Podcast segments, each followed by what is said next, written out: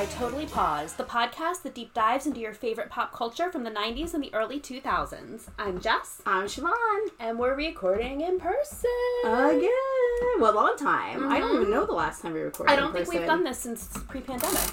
I guess not. I think we just, because you know what? I had premium Zoom for a long time. That's right. Was it Steve Curris and Scream? It may have been. That was like probably two years ago, Oh my god. right? Because last year was pandemic, so we wouldn't have seen Cora, and we haven't been good about putting new episodes out. No, we sorry. Yeah. Which we, We know everyone's every like episode. anxiously waiting by their iTunes for Every- a new episode from us. Yeah, but every episode starts with "Sorry, it's been a while." it's been a hard, it's been a hard couple At this point, years. you guys know the drill. We Yeah. just we do and we do it. Yeah. We always try to be better at it. fun little surprise in your feed. Yeah, exactly. A little bonus. So I wish we were kind of coming back with some happier subject matter, but um, oh gosh, this is gonna be a bummer. Yeah, this is gonna be pretty depressing. But I mean, I think all of our 2000s kids, Yeah. and will know, you know, As '90s and 2000s historians, Yes. as it were, with um a podcast named after her most famous film, I would say. I know. Um, we felt it our responsibility to watch the documentary "What Happened to Brittany Murphy," so you don't have to. yeah, so we will tell you what happened, and if you don't know, it's spoiler alert. It's very very Holy sad. shit. I thought I knew. Like I, you know, we were fans of Brittany. Like I Mhm. thought we knew at the time. We had no idea. I mean, I remember hearing. Well, I guess we'll get to it, but I remember hearing a lot of stuff at the time. Towards the last couple years, she was alive, and then obviously like all the drama after she it was passed just away. so incredibly dark. I don't was- think I knew not everything about her husband. That's No, what I didn't know. yeah, that was about. a lot of new stuff. So Yeah. we're gonna. Should we just get a, get into it? Do we have anything else we want to talk about? Oh, we're TikToking now. Yes, we just did our If you first follow TikTok. us on TikTok. Should we say hi TikTok? We're videoing too. Hi Hi, TikTok. Um, we are recording our audio as we do, and we're also recording video because we're gonna try to put some clips of us recording up on uh, the TikTok. Yeah, so it'll be fun as Yeah, you so- are. We've had the audio journey on um, this podcast, and now we'll have a video A- journey. A, video journey as well. Yes. Yeah. Um, so it's the same as everything else. You can follow us at Totally Paused Pod on TikTok. This nightmare of a documentary starts on December 20th, 2009, which is the day that Brittany Murphy died. And whenever I see dates like that, I understand logically that it was like we're looking at something that happened like quite a while ago, but I think of 2009 and I'm like, no, I was like a whole adult in 2009. Yeah. Like what? So whenever I see dates like that, I like to kind of think back like what was I up to on December 20th, 2009? I mean, we've been getting ready for Christmas. Mm-hmm. And in 2009, I had just gotten engaged like the month before. I was gonna say this sounds like after we lived in Atlantic City. yeah, I like to like place myself in time, like when I see this. Well, it's easy because you have a lot more uh, milestones because you get married and have kids, and you do all that adult stuff. I had to do some adult things. Yes. Yeah. So December 20th, 2009, I um, was living with my now husband. I had just gotten engaged, and we got the news that Brittany Murphy had passed away. There's not a sadder way for this to open Mm-mm, than oh, her mother calling 911, which we hear the 911 call. It made me sick to my stomach. I wanted to turn it off. the when she's like telling, asking Brittany come back. Oh, that was screaming. that broke my heart. And that She's guttural, wailing. yeah, she has this guttural like sound. Because at first she sounds a little more like frantic and with it, but then it's like as she realizes Oh, like she's not coming back. Distressing and as like we'll get to it later but like later people like suspect that like her mom maybe had something to do with her death and i was saying no way Yeah, absolutely no way that was the sound of a mother in agony Yeah, I think her mom had her own problems. That sure but i don't think she contributed knowingly oh no no no to no. brittany murphy's death And so at one point, you hear them giving like directions on how to do resuscitations, Mm-hmm. and he's saying like it's too slow, it's too slow, because we know from The Office you have to do it to the beat of Staying Alive. yes you do Yes. Right, And he was not. He was off the beat. Totally. Yeah, and that was Simon. That was the husband who Yes. was off the beat, doing it incorrectly. Her mom's just freaking out. And then they start showing this like montage of Brittany Murphy cut in with all these different like tragic old movie stars. Judy Garland, who I love. Yeah, Marilyn. Monroe, who I love. Vivien Leigh's in there. Uh-huh. I was like, I always Um, love the old movie stars. And at this point. I was like, what the fuck am I watching? More than anything we've ever covered on this podcast, I should count in my notes how many times I just typed, what the fuck. and I said the word shady a lot in my notes Mm-hmm. too. They let us know she was only 32 years old, which That's at the time sounded old because we were in our Young, 20s. yeah, we were younger, and now it just seems so young. yeah, now we've. I mean, it was young at the time, obviously. He's only mm-hmm. 32, but now it's like even but it hits so. different when Yeah. you're, you know, you're older than that. Now she was so young. And we get introduced. One of the first people interviewed is Kathy Najimy. Yeah, which this spooky season, that's one of the Yeah, sisters. that's so right, I was excited to see her, and they were co-stars on King of the Hill. They both did the voice work on Yes. there.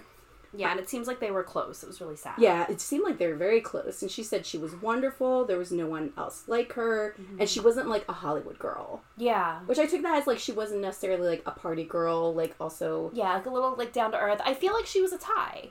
yes, that's what I felt like, and maybe it was just because she looks so much like her old self in the Mm-hmm. the videos they show of her as a kid. But I was like, she seems like the bubbly Just Tai like a sweet, persona. bubbly. Oh, it's a sin. So, like through the whole documentary, they do this thing where they're showing us like how many hours or days or whatever it's been Mm-hmm. since her death. So we start at three hours after her death, and the house is swarming with paparazzi. And I also just recently watched the Britney Spears documentary, um, Britney versus Spears. I actually, still have not watched that yet. oh my god, that's another bummer. That's what I know. I've But, been um, it. between that and this, I'm just I mean not that I was ever like good with paparazzi, but like next level disgusted with I know, and they get a little bit now. of Perez Hilton in this documentary too. I want to talk about that. Oh, when we will talk about that, Yeah. yeah. We used to read Perez like it was the newspaper. I think everybody did around our age. Mm-hmm. Like that was the number one place you went for like what was the breaking news. Mm-hmm. Like at least I did. Like when we said like Brittany was hospitalized, I remember like refreshing Perez Hilton Mm-hmm. and like waiting because he always just seemed to have the news before everybody else did. Yeah. They start showing clips of all these like crazy internet conspiracy. Yeah, all these YouTubers they're all doing their makeup. I guess that's a thing to do because there's a lot of people I watch that like say on TikTok. There's one girl that's really funny who does her makeup while she's getting ready for a date. Have you seen that one? And she's always making fun of the guys and like Oh, no, and like how good. people like comment and like call her names and things like that. And she's just really really funny. Um, but uh, yeah, I They're all doing their makeup and talking about Brittany Murphy. but I was like also like I kind of didn't understand why they showed them so much because they showed those YouTubers a lot. Yeah, and a lot of what they were saying seemed crazy town. Like I'm not sure we needed to give them that much of like a platform. Right. It was just all like very like I said they were kind of doing like a true crime slash makeup. That's what I said like around that. It was. That's what that it sounds was. like your niche. That's what you need to get into. Oh True God. crime makeup tutorials. yeah. Um, it just it seemed like some of them too like weren't especially bright. I don't know. Well, because they're not real reporters. They're just like doing internet research and just like coming up with that's like. what we do, and I like to think we sound a little bit more intelligent. because I think we can decipher. Well, we don't necessarily are going for the salaciousness. That's what these people are doing. That's true. This was around the time that I was thinking, oh, this is much more of like a true crime documentary than I thought it was going to be. A little bit, yeah, uh, definitely a little bit. I think what the Simon Monjack of it all is Mm-hmm. the true crime part of it, but Brittany is just a bright light. So, what are the first people we meet? Next is we meet the coroner. I don't trust Hollywood coroners. No, No, because I think they're really shady. A lot of like this guy didn't he seem like he was like in it for the he likes the, attention. Yeah, it. and the publicity. The other coroner that we talked to, she didn't seem as much, but he's like the she was the one who did like she was the medical examiner, Right. Yeah. And so he's the guy that actually is like sounds like the mouthpiece. Like he does Yeah. like the press things and stuff. And I don't know, I just always think of like the one guy, Thomas Noguchi, who did like Natalie Woods and Marilyn Monroe. I felt like he always leaned towards like the more salacious like so he could get more ex- like yeah, and airtime. and also the more salacious like explanation. So it would just further make all those conspiracy theories go even further, and people Yeah. you know would say incorrect things because these people were like it could have happened, and you think oh because they're a coroner. You know, they must, they're a doctor. Like, they must know what they're talking about. Mm. Are they doctors? Well, I mean, they're doing an autopsy that you're cutting up someone open. I guess. I mean, Yeah, we can look that up. Yeah, Let we'll us know. Let up. us know if you know. Or coroners, Yeah. coroners, doctors. I don't know. Um, but, but, speaking tells of that, yeah, go ahead. So he tells us that when the court when he arrived at the house, um, Simon and the mother were there, and he says that Simon appeared to be under the influence of something. He also thought it was very odd that they took so long to start CPR after they found her unresponsive. He says that they found her unresponsive on the bathroom floor, and they tried reviving her with cold water. They put her in the shower. Yeah. Yeah. Which I guess if maybe who knows if this is something Why would happened your first move be a nine one one call? unless it's happened before.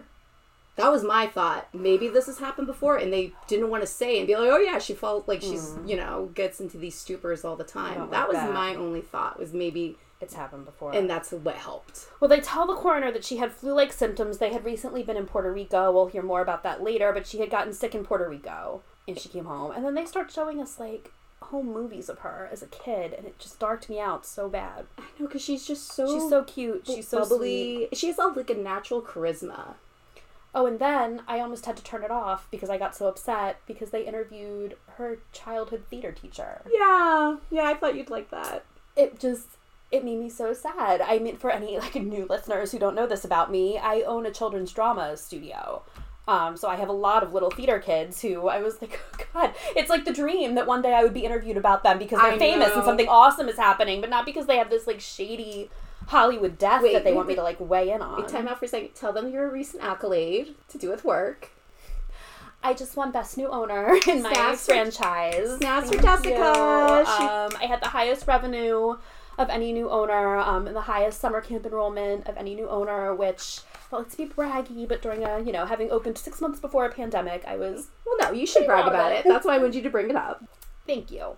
And then it just made me think like, oh my god, she was just like a little theater kid. Like, and she says, um, as a kid in an interview, she says she wants to do Broadway.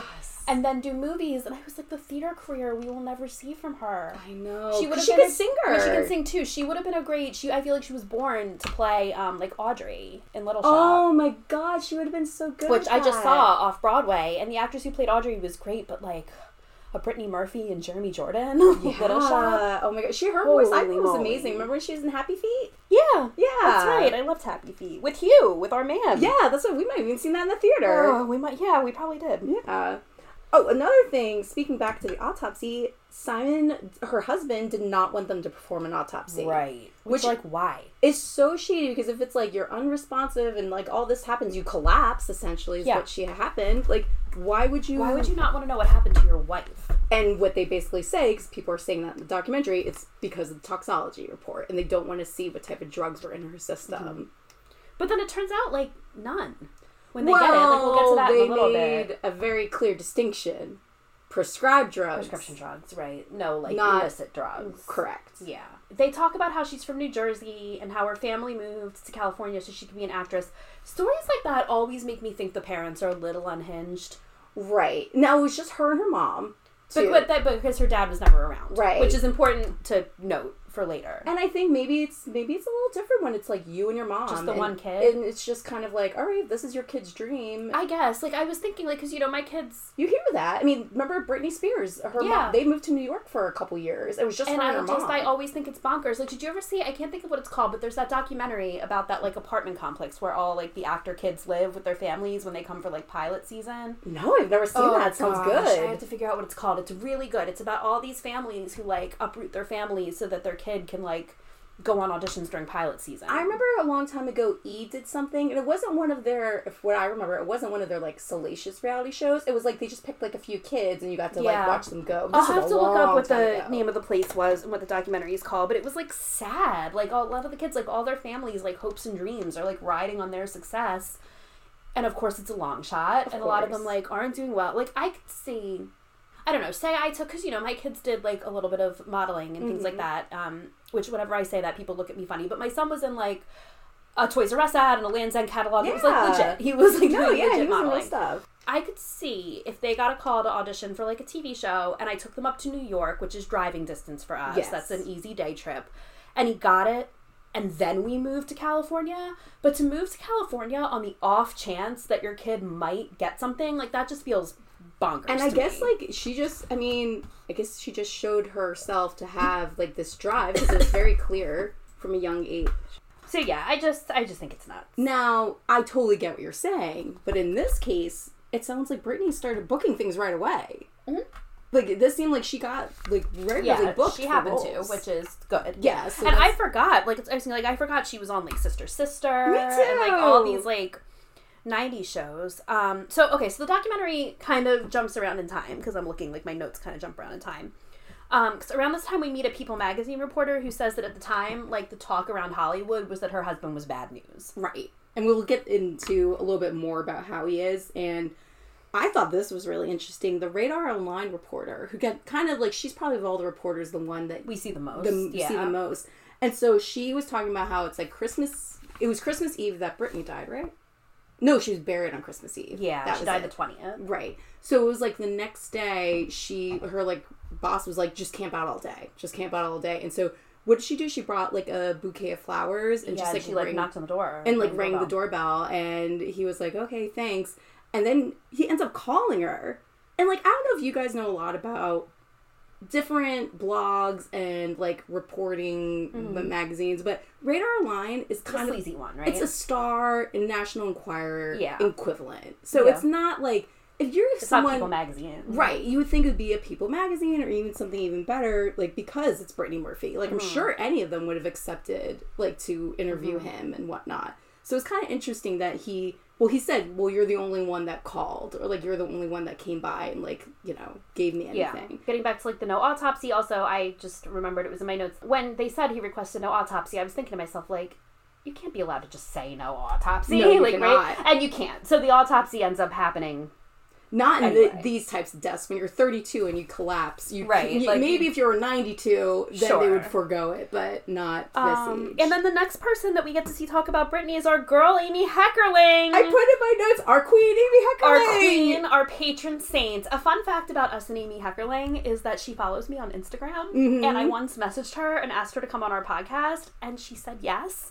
And then we never scheduled it, and now it's been a long time, and we haven't put out episodes regularly, and I just feel weird reaching back out to her. But every now and then she likes one of my posts. I know. See, that's what I think we should wait. One day, if we can get on a good recording schedule Yeah. and pump out a bunch of episodes. She agreed to do like a short interview with us. Yeah, she said this was like peak pandemic, so she said she was in no state to be seen, but she would do like a call, and we were an like, audio call with us, and we were like, Whatever whatever, you you want, want. queen. Yes. Um, she says that Brittany was the only Tai they saw who really felt like it seemed like she was feeling it and not acting it. Mhm. She was only seventeen. She was the young. She was like one of the younger ones in the movie, Mm-hmm. which we probably even talked about the first time we, because our very first episode, for you guys who don't know, was about Clueless. Of course, Of course. our namesake. Yes. Um, they talk about the line "You're a virgin who can't drive" and how like it's one of the greatest lines in cinematic it's history. a great delivery. She delivers it absolutely perfectly. It was like a star maker. I said we do not talk about enough how she was a scene stealer in that movie. Mm-hmm. We do not talk because like everybody talks about the Alicia Silverstone of it all. I guess there's a lot of A lot of big stars. The Paul Rudd. Right. There's a lot of scene stealers when you think about it in this movie. That's why it's one of the greatest movies of all time. As someone says, if you don't like this movie, you're a bad person with bad taste. Yeah, absolutely. The truth. Agreed. Agreed. Yep. This is back. We got to go back to the autopsy. I should have said this before. So this autopsy keeps, keeps coming up, and like it says, it jumps around in time a lot. So if we seem scattered, it's because the Mm-hmm. This is the, documentary. yeah, this is the order of the documentary. Simon and Brittany's mom Sharon do a Larry King interview. Holy shit. I tried to find this online, and I couldn't find the full thing, and I really wanted to. They ask him. So there's he's there's this like weird scene. We find out that Sharon, her mom, and Simon, the husband, share a publicist, right, which I thought was weird. That they're like creating. They this, share like, a lot of things, oh, as we find They out. They share a lot of things we are about to find out. They have these like cheesy portraits taken together. They look like jokey engagement photos. They really do, and as someone I think it was the publicist pointed out, he's like they seem more like parents of the grieving child, Yes. not the mother and son-in-law. Yes, and then we get this weird scene where Simon is giving us a tour of like Brittany's clothes. It's Oh. very creepy, and he goes, you know, when he's talking about like not being able to believe that she's dead, he goes, she had this pristine body, curvy in all the right places. He says this on like Larry silk. King. Ugh. If you're saying that in front of the, her mother, Her mother. on- and Larry King, this is like a live interview, And Larry King is looking at him like, what the fuck? And that's his excuse for why he didn't want the autopsy. Her perfect body that was Yes, curvy in all right. the right places. Skin like silk. And like, why I can't tell in front of her mother to cut her up. Oh, Well, my you know what? At this point, she's dead. She's maybe, dead. and she deserves a reason. And maybe her mother needs to know why. Exactly. It's unfreaking believable. And the driver who drove them to the um the interview says that as soon as they left, their whole demeanor changed. He said it seemed like a hoax. Right, and if you see, the mom seems very confused in the interview, and Clearly Simon, on something, I think. and Simon keeps like answering for her too. Like it's And very then, yeah, and then Simon says like, um, the last thing she said was, "Mom, I'm dying. I love you." And Larry King goes, "Wait, so she knew she was dying?" yeah, And then he starts like trying to backpedal. It's Well, all because- very strange. Yeah, because Sharon goes, Well, yeah, she said that like an hour before she passed. And Simon goes, No, baby, you have the time wrong. baby, None of my brother in laws or my sister's boyfriends or my boyfriends would ever call my mom baby in a million years. And if he did, I'd be so creeped out. no. Baby. No, baby. Like, that's weird. Ugh, it's so gross. Oh my god. Like I don't care if he was older than Brittany, he was still like her husband. Like you don't say that to your mother-in-law. And then they're like talking to this other filmmaker friend of hers who I he talks about how people liked that she had that Jersey edge, which like okay. All right, yeah. Um, but then he says she wasn't a typical pretty girl. Fuck you. She was gorgeous. she was completely gorgeous. She was gorgeous. Because she had like, curly girls- hair and like ten extra Right. pounds. She there are girls like Brittany, but then there's like Gwyneth Paltrow. I would rather look like Brittany Murphy than Gwyneth Paltrow. Frankly, I think she's a much prettier face. Actually, yeah, I probably. No, I think Gwen is pretty. I mean, they're all movie stars, but yeah, I'd probably pick Brittany too. Yeah. Um, she lost a part though because they said she wasn't fuckable enough.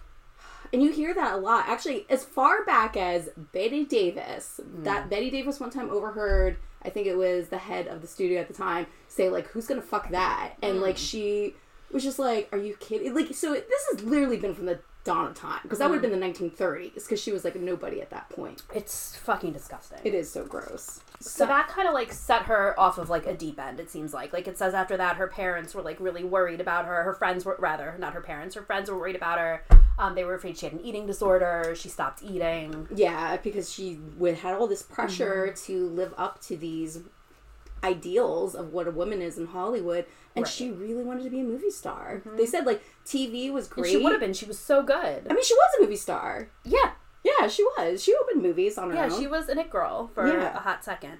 Um, they tell us around this time that the police, when they went into the house after she was found dead, found ninety prescriptions on Simon's side of the bed. so weird. Why would you need ninety? and it was like, and they kind of Like, if you need ninety prescriptions, why aren't you in the hospital? They say they how did this happen it's because they have aliases there's doctors who don't Mm-hmm. check with other doctors again this goes all the way back to marilyn monroe marilyn monroe had multiple Yeah, prescriptions Judy Garland. Yeah, and her doctors weren't talking to one another, and so Mm-hmm. they didn't know what the other one was doing, and it was too late when Mm-hmm. they found out it was too much what they she was getting. And so then they kind of take us again through another little like they kind of walk us through what was going on with her when she was like kind of an it girl. Uh, we see her out partying with Kirsten Dunst. They talk about Girl Interrupted, which I agree with whoever said in the documentary she should have won Kathy an Oscar for that movie. that, yeah. Ugh. She oh. should have. She was friggin' we should do a whole episode Another about scene. that movie. Oh, I would do that in a she was incredible in that movie. Um, Another scene stealer. Like Yeah. she really took charge, and that was Angelina Jolie was a like tour de force in that movie, Mm-hmm. and Brittany. I mean Brittany uh, Murphy still like went toe to toe with Angelina Jolie, in my opinion. One hundred percent. And then Eight Mile, which has one of the weirdest sex scenes I've ever seen in a movie. I I've seen that in since the first long. time I saw it. The thing with the sex scene is You do like, talk about this a lot. Yeah, because it's stand out to me. weird. You know how like normally in a sex scene in a movie they either fade into the action or they fade out of the action. But in Eight Mile, we see the entire duration of the encounter. We see them like making out. They fuck against this like thing of boxes like in a That's warehouse, and then it like ends. And that's the whole thing. Like I, feel like I feel like I watched something like too private, like with that scene. I don't know. Um, and then they tell us she did Eminem, which I'm not sure I realized. Yeah, I mean, I think it was like a, they say because uh, they interviewed Taryn Manning, who was in Eight Mile, Mile with her, and so she Mm-hmm. was kind of saying how she had a crush on Eminem too, who was a huge, huge star at the time. I mean, like that was his like No, very Mm-hmm. that was peak. Yeah, that was peak. That was peak. Like he still raps and everything now, but that was like I mean, he was doing a movie about his life. Like Yeah. it's pretty much peak. Can we And talk the- about the house tour? yes, yes, yes. It was creepy. I feel like I've seen this before. They must have posted on Radar Line at the time that they recorded it. So they take us on this weird their house. Yeah, so it's the Radar Online reporter. I forgot to write down her name. So she Yeah. seems to be the one that's Doesn't like, seem important. well, I mean, she's the one who's in main contact with him. Do you want some of this? Because I'm gonna drink this whole bottle. yeah, I will have some. I'm just still finishing my beer. We're Prosecco. yes. So found a bottle. I forgot I was gifted it in July. So here we go. So I thought. So what happens is this reporter and obviously somebody else is recording Simon taking, giving them a tour of their house, Mm-hmm. and this is right after Brittany died, and so he keeps saying. The infamous bathroom. This is the infamous, Infamous bathroom. bathroom. If your husband died in the bathroom, would you, you fucking start referring to? Hey, Siobhan, this is the infamous bathroom where my husband. No, like that was so weird and almost felt like he was trying to make it more salacious than it was. Yes. Like he was trying to really promote this fact, like, like this you- is where it ha- like he would give public tours if he could. I was thinking, like, Yeah. if he had like lived longer, like he probably would have like lived off the fact he was Brittany Murphy's husband for like the rest of his life, and like done that sort of like Mm-hmm. Yeah, thing. turn that house into some kind of creepy museum. Right. And, like that would have been it. No judgment, because my house is like a mess most of the time too. But their house is a mess. Does say they almost lived like hoarders. Like, yes. Yeah, she has like I kind of laughed myself myself. I was like, "Oh, stars! They're just like us." But she has like those plastic drawers that we all had next to our beds in college, Right, Like that you would get at like Target, and they're just packed with like I remember. at the- cosmetics. yeah, I remember at the time she passed away saying like she spent most of her time in that bathroom and she just loved like trying on the different products and doing her makeup and doing her hair. And so they said that she actually spent a lot of time in the bathroom, which is probably why it looked that way and had so many products as it did. It's wild. They're just bottles. I mean, just Actually, one of my favorite hoarders episode, the house wasn't disgusting. The lady just had a bunch of shit and she could not resist a Bath and Body Works sale. oh, Like, I there's, feel like- that, yeah, girl. It was like literally bins and bins and bins, and they were trying to get her to like. Those sales are good sometimes. yeah, it was candles and like bath products. soaps. yeah, and like all that stuff. That those were the things she was obsessed with because she loved the deals, like the three for five or whatever. the thrill of a good deal. Yeah, and I so I still remember them trying to like get her because they wanted to like donate to people in need that needed like bath products. Like I'm sure, I'm not sure if like everyone. and those are nice ones. yeah, like you know, they're shower gels, things like Yeah. that can clean you. And the lady was, no, not that one. No, this is too much. She, what was her scent? What was her Bath and Body scent? I, she loved it all. She All loved it all. She had them all. She wasn't like a cucumber melon or a plumeria girl. Yeah, I always like the cherry blossom one. Japanese cherry blossom. Yes. I like that one too. I like their ones from their like whatever that like relax collection is, like the eucalyptus mint. Oh yeah. I always buy that But stuff. I They was have also- also like controversial opinion.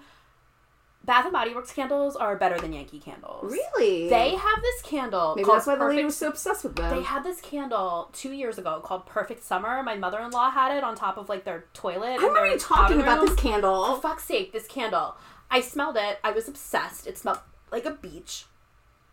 I looked all over online. I couldn't find it. Every store was sold out of it. I ended up buying it on Mercari, like that resale site. Jessica, That's where I finally found one. That's how good that candle was. worth it. Oh my god. I loved it, and now I love a Bath and Body Works candle. All right. Well, well, next time we go to the mall, we'll Yeah. have to uh, take Or my moment. studio. That's the one other store. My drama studio is in like basically a dead mall that they're turning into like a community center. So there's like me, there's I a do remember, Boscov, yeah. there's like a karate school. The one normal retail store left in that mall is a Bath and Body Works. Yes, when I I went to fun fact esthetician school by that literally Mm-hmm. in the shopping center where that mall is, and like outside it's getting a little more bougie because like I said I'm like was Mm-hmm. Yeah, at a there's salon, like some nice restaurants. and like the salon nice, is nice. but like the mall like you said it's like a di- dead and dying mall and at the time there was still Victoria's Secret, but that was it. There was Victoria's Secret and Bath and Body Works, and Oh, that was by like the time I opened, like almost a year ago, that was gone. So there's like a karate school. There's still like the county office where you go for like your passport, Mhm. and the township offices are there. So they're making it more of like a community hub. I think that's a good it were. idea for that Yeah. area. Actually, For me, it doesn't matter because I don't count on, you know, foot traffic. Like people come just for me, so Yeah. it's fine. And because it's a dying mall, my rent is real cheap. So. I know. And then when I go visit Jessica, I can go to Boscov's and get a really cheap purse. And get whatever the hell you need at Bosco. yeah. One of my students the other day, when he left class, he's like five. He was like, "Can we go to Boscov after this?" And his mom, was like, "No, Boscov is the most boring store in the world." Like, My "Mm, grandmother totally loved. fair." Oh, my Boscov's. grandmother loves Boscov Yeah, too. that's she gets like us Boscov gift cards for like the holidays. yeah. To to everyone listening, that's a very regional store. Is it? Boscov's? Oh, I didn't know that. I don't think Boscov. I remember when I went to New was in school in New York, and people were like, "What the fuck is a Boscov's?" Really? Yeah. Today I learned. Okay. Yeah, I think so. Um, speaking of learning things, right around this time in the documentary, we learned that Simon and Brittany's mom are sharing a bed. Yeah, As you do. yeah. It was actually the Radar Online reporter who said she went in, when she was taking that tour of the house. It was very clear that the bed was unmade on both sides, and Simon said, "Well, she likes to come and cuddle with me, and we cry." No, No. no, that is not okay. No, you do not. No, you do not. So what do we think? Do we think they really were sleeping together? Like Yes. sleeping, sleep, like having sex? Yes. Yes. And I think he was somehow manipulating Brittany's mom into thinking that it was like appropriate. I feel like he was like, Do we think they were having sex before Brittany died? no. I don't think so either. But I do think it was probably something like Some kind of twisted. yeah, he was definitely in control of her life. I think he was for sure the predator, but yeah, I would not be surprised to to learn that they were they were having sex. Uh, can we talk Yeah. about the foundation? Yeah. Family and friends start getting invitations to Brittany's memorial, and with that So comes a charge. Do they say how much you have to pay to go? They basically they're they charging say. her friends and family to go to the memorial and saying it was going to like the Brittany Murphy. They're selling tickets to this memorial. Foundation. And as Simon puts it, it's the Brittany Murphy Foundation for young people, for education, for things like what's going on in Haiti. I'm sorry, what the fuck? If he had said, "Oh, it's for like a performance scholarship," Which is what they say later. Oh, Later they they, say it's like for arts education, but you can tell when they first set it up. Simon's like, "Oh yeah, it's a foundation for the he the was kids." hundred percent trying to take people. What the way he was describing it made me think of like the Derek Zoolander Center for kids who can't read good and want to learn how to do other stuff Stuff good too. too. Like that was like exactly what it sounded like. No, he definitely was going to keep all of that money and Mm-hmm. like make up what he did with it.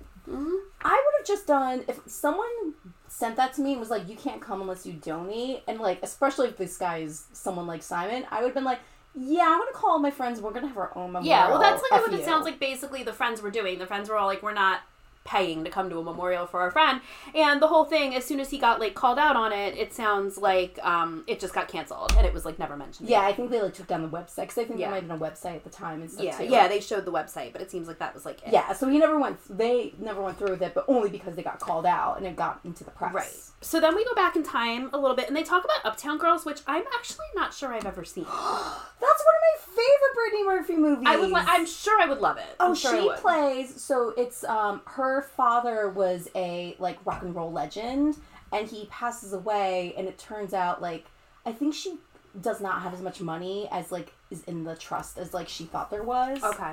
And uh, Oh, so she like gets a job. so she has to become a nanny, Okay. and so she's a nanny to a very young, adorable Dakota Fanning. Yes. who we all know is a wonderful actress, especially when she was a little child. So she's very like smart, straight laced, and like Brittany Murphy's like the wild child. Like she's acting like the kid. Yeah, that's a good dynamic. Oh, I you like it. love it. You and Addie should watch it. I think it's appropriate for Addie. Okay, noted. It made me want to watch the movie. Actually, that's probably besides Clueless, that is definitely my favorite Brittany Mur- Murphy movie. Okay.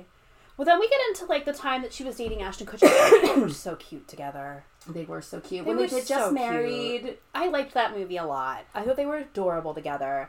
Um, Actually, in the movie, they're saying that was probably her height of her career because she the movie made over a hundred million. Which, when you hit that milestone, that's like a guaranteed bona fide Right. like hit. and Ashton Kutcher was already a huge star. Now she's dating him. And now, yeah, and so they were dating each other, and they dated each other for a little while too. Yeah, it seemed like she really loved him. It sounded like she was like really heartbroken. Yeah. Well, it seems like she loved hard in general. Yes. Ashton said, I'm skipping ahead a little bit because there's something else I want to talk Sure. about that came before this, but Ashton says that he never met anyone who wanted to get married so badly. I know. There's some little parallels to like Marilyn Monroe here, like about Yeah. wanting to get married, have a family. Because she also, I mean, Marilyn Monroe didn't have really siblings. Like she didn't grow up with siblings, basically, yeah. and she was in now the foster system. And Brittany Murphy just had her mom. Like you know, she didn't have any siblings and stuff. So usually, you know, it was very important to Brittany to get married, have kids. Um, but before that, they play clips of a Howard Stern interview with Ashton Kutcher. it was disgusting. Fuck Howard Stern. So- and I used to like him. I know. I He's dead to me now. I used to listen to him too, and he was just like, he is saying to Ashton Kutcher, who is dating her, he's talking about how she was like fat and ugly and clueless. She's fucking adorable and clueless, and you can go right to hell. Well, that's Howard it's, also, it's Hollywood. They like I said, they say in the documentary, you still pick the pretty girl to play the ugly girl. Like you still, Mhm, you know, mhm. it's like the joke from um, not another teen movie. She- oh, she has glasses. Her Glasses, ponytail. paint all over her. Over. Oh no, disgusting. Yeah. yeah. Um, Howard Stern can go directly to hell. and they show Kathy and Jimmy, who's such a queen in this the whole documentary, She is, she's and great. she's so disgusted listening to this clip and stuff. And like Ashton Kutcher is like Oh yeah, imagine listening to that clip about your dead friend. oh my god oh i would be like throwing up like but it's like and ashton kutcher has to kind of like laugh around with it because if he like says like because i believe that he didn't think that was funny and stuff like No, and Ashton Kutcher seems like a stand-up guy. He always has. I feel. Mm, remember demi moore's uh, memoir didn't paint him No, what did she say about him? well like Were she- you with me when I saw them together in person? I don't. I guess you weren't with me when I saw them in person together. So, um, my dad, as you know, is recently retired. He was a cameraman on Saturday Night Live for like twenty years. I went once when Ashton Kutcher was hosting, and he was just in case anyone was curious, even better looking in person. he was like tall. He was like a model back in the day he was a model handsome. first. Oh, one of the most handsome men I've ever seen in person. Um, and Demi was there, and they did like a little bit together where she was like old and in a wheelchair, and there was a man standing next to me who was like, "I think this is." So bizarre, like they just, you know, the age gap and the whatever. Like I didn't use those words, but whatever he like said about it, And I was like, oh, I don't know. Because God forbid a woman dates a younger man. Right. I was like, I don't know. I think they're sweet. Like, you know, whatever. And then he walked away, and my dad came over and was like, What were you talking to? I can't think of his name now. But he was, my dad was like, What were you talking to him about? And I was like, Oh, he was talking to me. And it turned out it was the announcer, the like live from New York. It's Saturday night. It was that guy, like chit You chatting. didn't with me. recognize his voice? I didn't. Um, and He was like, hello, Jessica. Fun fact, yeah, he, he was like, "Why are they married?" um, so, fun fact, he did not approve of their relationship, but I thought they were cute together, and he was so handsome. So I didn't read Demi Moore's uh, memoir. I do because I hear it was really good, but she doesn't paint him in the best light because, as she admits, like she had like some issues with drinking mm-hmm. and. I don't want to. Say, I I don't know if it was other stuff too, but she definitely was having some like you know issues with being sober. And there's a very like famous tweet because remember they were the first people on Twitter. Yes. Yes. And he posted a picture of her like bending over getting dressed and she was just like in her underwear. And he was saying like, "Oh, my wife's so hot, blah blah blah blah." But she was like, "I was drunk when he took that picture." And like I felt like he was doing that on purpose to embarrass me because he like knew I was drunk and stuff. And like I had no idea he took it. I had no idea he posted it. And then it was like, you know, That's gross, but I'm not ready to cancel him over it. oh yeah. Well, that's what I mean. He didn't get canceled, but it was stuff like being like, I don't know what he'd have to do. uh, We Yeah, just learned he doesn't bathe his kids, and he's not canceled yet. Doesn't bathe his kids. you haven't heard about that? No. It was like a whole thing because they said that like they only wash their kids when they can like physically see dirt on them. Which like I mean to be honest, I know I mean my kids bathe like a couple times a week. Like it's Well, not. I don't remember bathing every single day Well, as a child. My pediatrician said like they don't like they haven't gone through puberty. They're not like sweating like on a day to day. They're not unless they're doing something to get dirty. Right. You don't need to put soap on their skin every day. Yeah, I feel like I took like a bath or a shower like every other day when I was like a little kid. Yeah, and they're still and I think their kids are still little too, but they took like a lot of heat for it. Oh, I didn't hear that Yeah, one. it was like well, whatever. As long as the pediatrician is okay with Yeah. it. So she Ashton, she and Ashton break up, and she says around that time in an interview that she reads everything that's written about her. I was like, girl, no, no. no, why would you No. ever do that? I was just recently watching Miss Americana, the Taylor Swift Mm-hmm. documentary. I haven't finished it yet. I was watching it on the plane, but it was it was really actually I was just in Puerto Rico, the last place Brittany Murphy went to film a movie. Um, I was watching this, and the kids were like Puerto Rico. oh no. on the plane home from Puerto Rico, I was watching Miss Americana, and Taylor says like there are times that I'm just not in the headspace to look at pictures of myself or like to read what people are saying about me, and so I just don't. I feel like Taylor has a good team though. I feel like she has good people around Yeah. her who like take care of her, and that's why she's a queen. I heard a rumor because there was a rumor that they did this to Britney Spears' phone too. Like when they give let Britney have her phone, that they had these blocks on it, not just for her not to contact other people, but to block negative websites, like say a Perez Hilton, something that would talk like so she wouldn't be able to see negative things of her. And I heard um, Taylor Swift actually has something similar. That's not awful. I feel like Taylor Well, no, put that that's in I mean. for That's for your Yeah. mental health. Like Yeah. to me, that's like a mental health thing. You should like not look at that stuff. If I ever was on something where people were talking about me, I would not look. I'd be terrified. I don't even No. look at our comments about our podcast. Right. Well, no, that's why I don't either. I don't want to hear it. It's, as we always say at the end, leave us a review if it's going to be five stars. Otherwise, keep your rude opinion to yourself. Yeah. And then she immediately gets engaged to the next like two people. Right. One is like someone who works behind the camera, Mm-hmm. and then the other guy. I didn't write it down because I was like, well, it was two seconds. Yeah, I just wrote like she gets into engaged to two people, and then she meets Simon, and that's it. She finally like I had a sorority sister who we always say was like this. Like she was gonna marry the first guy who wanted to marry her. Yeah. As a, my sorority sister who did this, I've told you the story. No longer talks to her parents because of this guy. Wait, tell that again. That's a good I have a sorority sister who, um, you know, she was just one of those girls who, like, even when we were like in our early twenties, like, just wanted to get married, wanted to get married, and um, she met this guy who was like kind of racist, like, wasn't Oh, no. like so. Her best friend in the sorority had a boyfriend who I think she's now married to or engaged to, who was black, and her friend, like her best friend, like literally came to her and was like, "We can't hang out with you and this guy because he's racist. Like, I'm not comfortable." So he was doing stuff in front of their faces. Yeah, with like my boyfriend who is black being around him, and she still like wasn't hearing that it. would be such a red flag for me. Just like she I think we all like, have that friend. right? Like even in our early twenties, like all she wanted was to get married. She was dating this guy who was like racist. Like it just wasn't like her friend who had whose boyfriend was black. Like literally told her like I can't hang out with you and your boyfriend with my boyfriend because we're uncomfortable and she still didn't see like the red flag or didn't care whatever. So they hadn't been dating for that long. This guy proposed. She's an only child. She tells her parents and her parents said listen you thought you were going to marry the last boyfriend. You thought you were going to marry the boyfriend before that.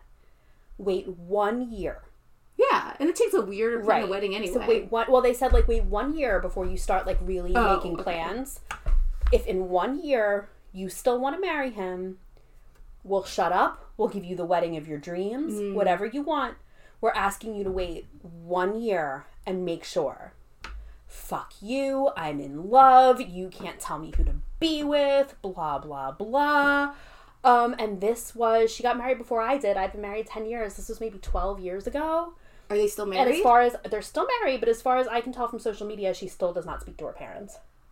I feel like, and like my parents are not like protective people over Mm-hmm. me at all. But if my, which maybe this would make me think, Which is why my parents are the same way. yeah, So if my parents said like, like the fact that also they're not saying break up with him, just give it a year. right, they I'd were be- so reasonable. You know, they wanted to say break up with Right. him. I'd be annoyed, but I'd also be like, But you wouldn't okay. cut your parents out of your life. You might even say, No. "No, I'm not doing that. You don't have to pay for the wedding." But you Right. wouldn't cut your parents off. Yeah, I'd be annoyed. And my parents are the same way. Like I, de- when I look back, like I dated some real red flags, and my parents like did not. If they saw, they didn't say a word. So Well, if they, they know were to they speak wouldn't- up, they right, of course I would listen you. anyway. Yeah. and that's not our relationship. But if they spoke up like that, Mm. then I would be like, well, maybe this is something. But if you imagine if you told me, like, listen, I can't bring my boyfriend around your boyfriend because of the way he acts. That would be Even if I don't give a fuck what my parents think, I would care what you think. Yeah, exactly. Oh my god! Like if you said that to me, I would seriously reconsider Oh. my. I'm not one of those people that's like,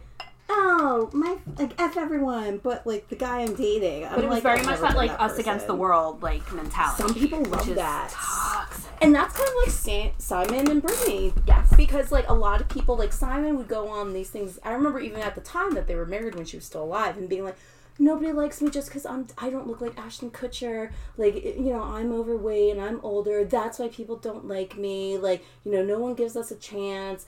It's well as we've learned in this documentary, people were right not to give you a chance. It's right to question. There was real reasons for people to question your relationship. Someone says around this time in the documentary that she and her mom were both looking for a father figure, Mm-hmm. and that they were just like hypnotized by him.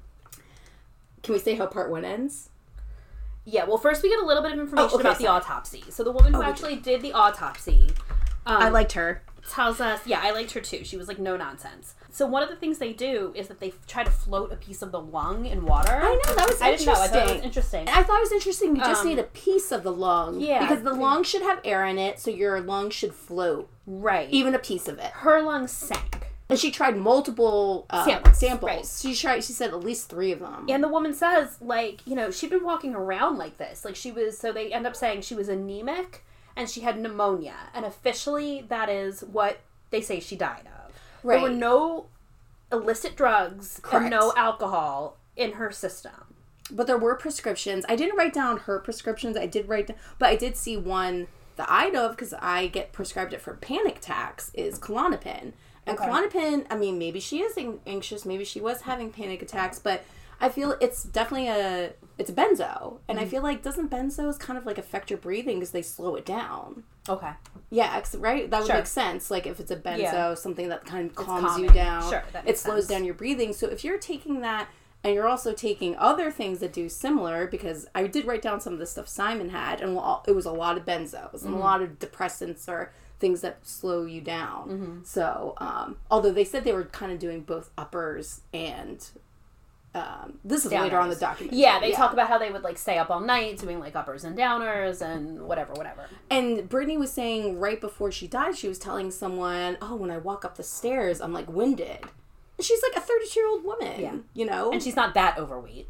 she wasn't overweight at all. Yeah, she she's got- underweight. Yeah, if anything. for Hollywood, she's got five or ten extra pounds, but she's well, no, this is like the. Oh, this is right. This is This she's is at the Yeah, so she's so thin. very, so that's very like not normal, right?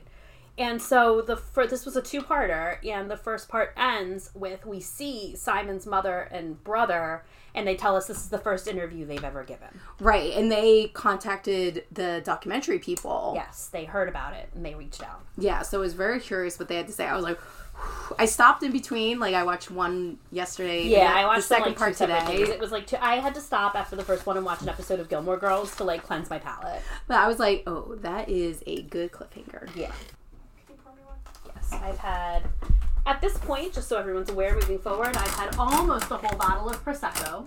But now Siobhan's gonna have some. I've had one and a half So we can both be sparkling wine drunk. I had half a beer because I spilled one in Jessica's office. It's okay. She was very nice about it. As I said, I have two children and multiple animals. I'm very used to spills. Oh, Luckily- Jessica's giving me a heavy pour. We're gonna watch a scary movie after this. Give and me- maybe ride the Gravitron. Yeah. Which, you know, if you know, you know. They may not know. I don't know if we ever talked about that, but we'll save that for another day. Yeah. Wonder what that means. Wonder what the gravitron means. Hmm. Uh, There's your cliffhanger. well, so I feel like part one was a lot about Brittany and her upbringing, and now we're learning about now Simon. I learn about Simon. Yeah. Which is a whole fucking joke. part two goes way more into Simon. So we hear from this like filmmaker who met Simon and says that Simon like claimed to be a billionaire, claimed to have dated Madonna and Elle Macpherson. Is that true? I meant to look that up, but I doubt it's true unless he was just like in the same spot. So these are his claims. His grandfather founded British Steel, mm-hmm. and like you said, he was Which should be easy enough to debunk. Yeah, because this was only well, yeah, because it's still it's like Google was still around. This Sure. like the early two thousands, Yeah. like, but Yeah. maybe it's like just not as comprehensive as it was now. I guess. Like you said, he was he said he was worth at least a billion dollars. He dated Elle Macpherson and Madonna. He claimed he was the largest collector of Vermeer, who painted the girl with the per- pearl earring. Sure. He had a collection of 17 Ferraris, specifically 17, not 15, not 20, 17. 17 Ferraris. And he said his movie that he released in England was the best reviewed independent hmm. movie ever. The movie was called Two Days, Nine Lives, and basically it was not the best reviewed movie Yeah, it- ever. It, it was sucks. terrible. He Oh, was wait, wait, we forgot the best part. The He- brain tumor. He said he was dying from terminal brain cancer and he was cured by a like shark fin. Some, yes, he purchased this cure that was made of shark fins. And this comes up more than once. Yes, it does. Um, he was dating like some model at the time. Apparently, he spent all of her money and then dumped her and got engaged to her friend. and this was his MO. This is like he would use a girl to get him into Use these up. Yep. into these like meetings, into these parties, spend all of her money, and then he would go on to the next girl. Yeah. Mom and brother. His mom says he was always a charmer. Mhm. His brother says he was always a manipulator. Right. He had a very high IQ. Mm-hmm. His father died when he was a teenager, which made it seem like that was a big, obviously, it's a big thing in anybody's life when their father dies. But being a teenager, it made him decide he wanted to like live in the moment. Mm-hmm. And his father died of cancer too, I believe. Correct. Which his mom will later say when he's claiming to have cancer. His mom's like, "Well, I think he really believed it because of his father." Which, like, mm, no. Right. But regardless, so that radar reporter from part one that he befriended says that she's like on vacation with her partner, and he's like calling her A lot. constantly, and she says like she doesn't know if he thought there was something like romantic going on, but she's like, you know, I am a lesbian, so like on my end there was. A lot of lesbian queens are in this movie. Yeah. I'm pretty sure the cor the the not the coroner, right? Right, the coroner, the lady, the lady autopsy lady. Yeah, yeah, yeah, yeah, she, yeah, yeah, We have a lot of um lesbian queens in this movie. I love it. And then on May 23rd, 2010, Simon is found dead at the house. This is five months after Brittany Murphy died. Um, Simon's mother, Linda, also believed he was slowly deteriorating after her death. Like in the months leading up, she could just tell, even though she wasn't with him. She just said he looked bad, disheveled, he sounded bad. So Simon's dad, his mom tells us, thought that it was mold in their house, which is what I remember hearing at the time. Well, the publicist said he he saw with You his could own physically eyes. see it, and why? Did Brittany Murphy not have the money to get someone to come in and like clear the Unless mold they, from her house? well, if if you're an alleged drug addict, you're probably don't not paying anyone. attention, and they're living kind of like they said they were living with kind of like hoarders. yeah. So they probably didn't have like someone coming in and cleaning. And it was just when I actually forgot about the mold part and that I was like, I one time was in someone's um, basement and I was only in there for a couple hours. I got so severely sick, and it ended up being because they found there was mold in the basement. There was a big thing in our town a few years ago because one of the schools had mold, and kids were Oh. getting sick. And like, thank God my kids don't go to school, but they um they were getting really sick, and they ended up having to shut down one of the elementary schools in our town for an entire year. Wow. and send those kids like out to other elementary schools. Um, they were closed for a whole year, and I remember it was like a big thing because they said that like the board knew and didn't want to spend the money to like. That is crazy. And that's Yeah. like to me, like knowing that I once got sick from someone's mold in their basement, just being in there for a couple hours. You're mm-hmm. she's living there every day for months, mm-hmm. and then Simon's living there afterwards for like months. But the question that comes up again later is why didn't her mom get sick? that is weird. That is weird. But like sometimes you hear these weird things. Like one of my friends, she still lives with her mom. Like you know, she's actually a business owner and stuff too. She's not looking to be. And so she got COVID. Her mom never got COVID. Yeah, and they lived in the same place and they got it from their neighbor or like my friend got it from her neighbor so it's just kind of like those things you hear about where and her neighbors actually the same thing happened to them it was a married couple the husband had it the wife never got it Yeah. it's kind of crazy when you think you're like living in the same home especially Yeah. if you're married and sleeping in the same bed So everyone's talking about like the mold in the house, but the coroner says that there was no evidence of mold in her lungs or in her organs when they did the autopsy, and they said they would be able to tell. Like that's the thing. yes that is true you're right because that's what i remember thinking i was like oh the mold that makes sense knowing how sick you can get but then mm-hmm. it is kind of odd that it wasn't in her system and they were living there so maybe Right. it was more recent I, I i don't know how mold works So then her fucking dad shows up. Well first let me tell you what simon had in his system Go ahead. because so simon also basically passed away from the same things they said he had pneumonia just like brittany did and he also had depressants like i caught they give you a little snippet of the autopsy and i saw valium and vicodin it's like how do you have a pr- prescription for both but that's Yeah. what you doctor shop you don't tell your doctors like what's What going on Yeah. you know, you're a celebrity. Well, he's not really a celebrity, but another thing, the publicist, I actually thought the publicist was really interesting in this because I felt like he got a lot of good information Mm-hmm. about what it was like being with them the months after that Brittany passed away.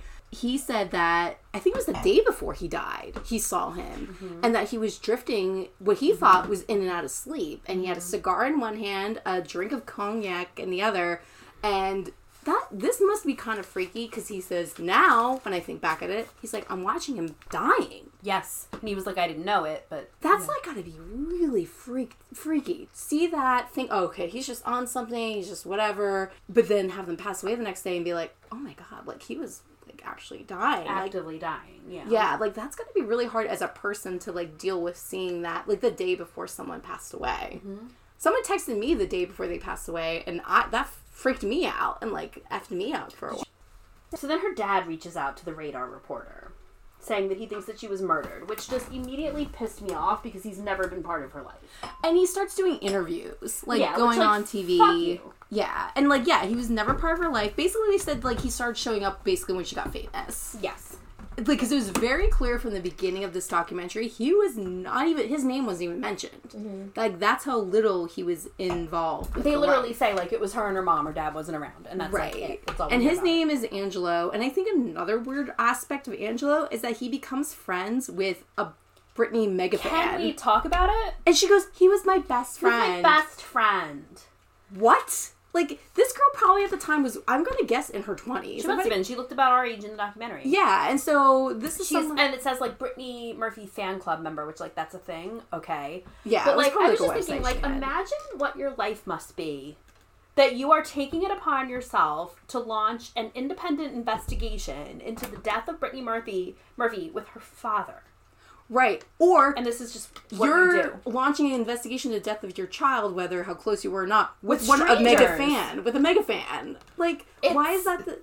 So goddamn. He was so she Actually, him. did he pass away? Because she started. I, feel don't like she talked about him in the past tense. I don't think it's said, but she they talk about how she helped him find the Oh, grave site because he was like banned from her grave site like, multiple times. Yeah. They said because you know what I wondered because so she was buried at Forest Lawn and some of the grave sites there you you Was have to be really? family. Hmm. You have to be family. Like if I'm thinking of the right people, if I'm thinking of the right cemetery. I mean, um, Jean Harlow is buried in one of those places where you can't go visit Jean Harlow's grave. You actually have to know somehow be involved in her family, which I don't think at this point you do. Well, think about it, the time she died. It's like the 1930s. You're not really thinking she's going to be some legendary that person. think wanna, in 2021 We'll want to go visit her. Grave. another Yeah. famous person, actually, she's buried in the same type of crypt. It's like another one of those wall crypts. Um, uh, Irving Thalberg Mm-hmm. I want to go there. If I can convince Jared to do an LA trip, that's going to be on my list. Girl, I'll do an LA trip and we can go see all because I go see Marilyn Monroe's grave every single trip. Yeah. That's my For your Danny Halden took me there. The father, one of those things, and it's true, it is kind of odd. He keeps pointing out that Sharon is the oldest of the three people, and two of them have passed away, and Sharon did not pass away. And that is weird. I'm not mad at that.